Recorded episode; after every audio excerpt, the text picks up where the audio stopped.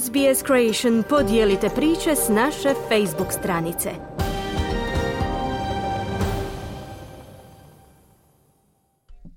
Vi ste uz SBS na hrvatskom jeziku, moje ime je Mirna Primorac. Program nastavljamo osvrtom na vijesti izbivanja koja su obilježili protekli tjedan u Hrvatskoj. Evo što danas možete čuti. Hrvatska postaje energetski značajna za cijelu Europu. Seljaci blokirali ceste, traže slobodan promet mesa i svinjokolju. Uhićenje zbog bespravne gradnje na Murteru. Pronađene oporavljene periske. Osoba tjedna Irena Radić-Rosi. O naglascima tjedna s Klarom Kovačić, našom suradnicom iz Zagreba, razgovarala sam malo prije početka našeg današnjeg programa. Dobro jutro, Klara. Dobro jutro. Događaj dana je početak radova na proširenju plinovoda. Zašto?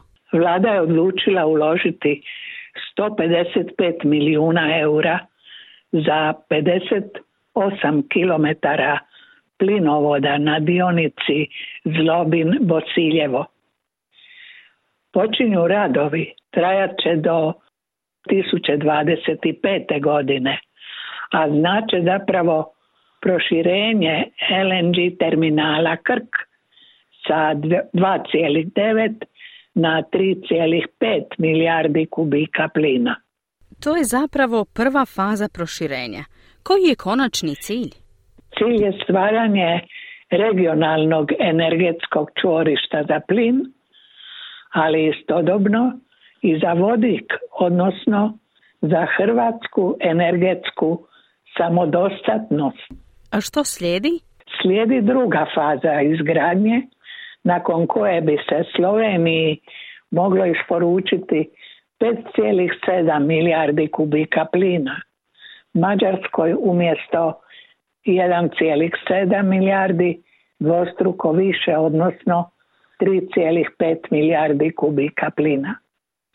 Nama je to potpuna samodostatnost, neovisnost o ruskom plinu, no Sloveniji i Mađarskoj također postajemo energetski važni cijeloj Europi.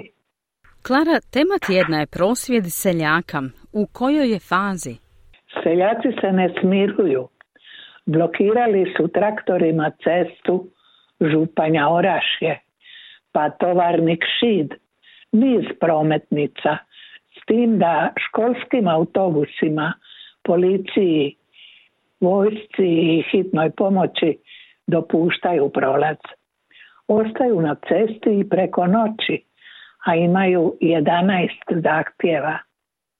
Najvažniji je dopuštanje prometa mesa i svinjokoje od 1. prosinca. Ogorčeni su postupkom države nadležnog ministarstva u suzbijanju afričke svinske kuge, smrtonosne zaraze svinja za koju nema ni lijeka ni cjepiva. Ministarstvo ustraje na svojim mjerama, premijer napada saborske zastupnike oporbe koji su im se pridružili, seljaci ne odustaju, ishod se ne zna. Kakve su prognoze? Prateći ta zbivanja, tu situaciju iz dana u dan, stječe se dojam da je kompromis još daleko, osim ako se ne proglasi kraj epidemije. Izgradnja svinjogojskih farma četvrte kategorije s maksimalnom zaštitom i tuševima teško je izvediva. Seljaci se teško mire i sa činjenicom da će se uvozom svinjetine nadoknaditi eutanazija, a najteže da ostaju bez svinjokoje i običaja usto vezanih. Kroz idućih nekoliko dana rješenje je moguće, to prije što nadležno ministarstvo tvrdi, za razliku od seljaka, kako svinjogojstvo ovom zarazom nije bitno ni ugroženo. U svakom slučaju slavonski seljak na traktoru po noći prolazi teške trenutke. Tako je u Slavoniji. A na moru borba protiv bespravne izgradnje? Da, na otoku Murteru uhićenja petorice zbog ilegalnog kampa zagrebačkog poslovnog čovjeka Zorana Pripuza, također uhićenog, nakon što su inspekcije bile nemoćne, pa je stupio u akciju uskok. Hoće li u jednomjesečni pritvor, znat ćemo danas.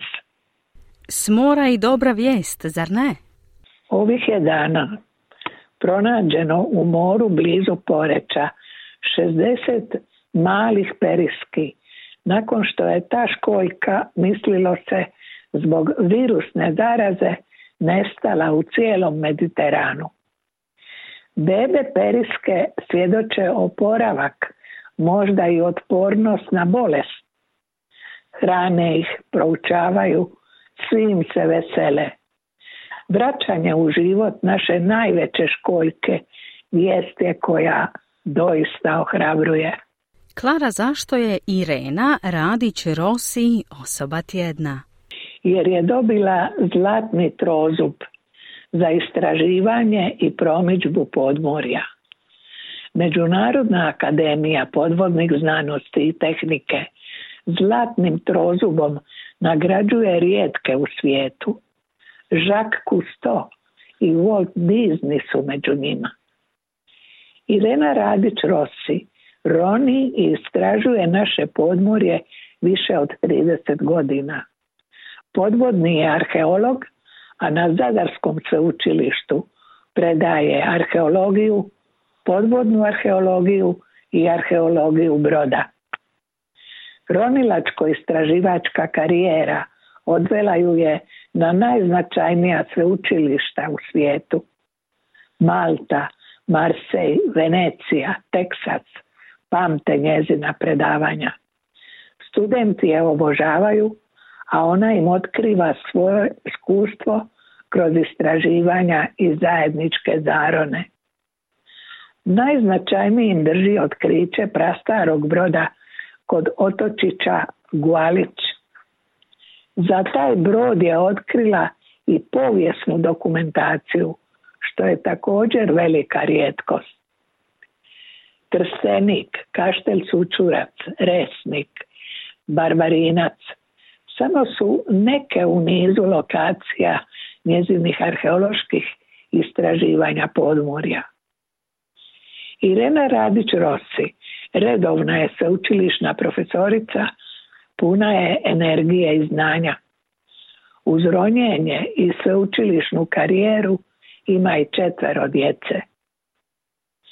Najznačajnije u mome poslu pokretanje je suradnje s roniocima, kaže, a naše more drži neiscrpnim blagom arheologije i biotehnologije. Zlatni trozub čini je svjetski poznatom zaljubljenicom u more, stručnjakinjom za senzacionalna povijesna nalazišta i nova otkrića. Čestitamo. Klara, hvala i lijep pozdrav. Hvala vama.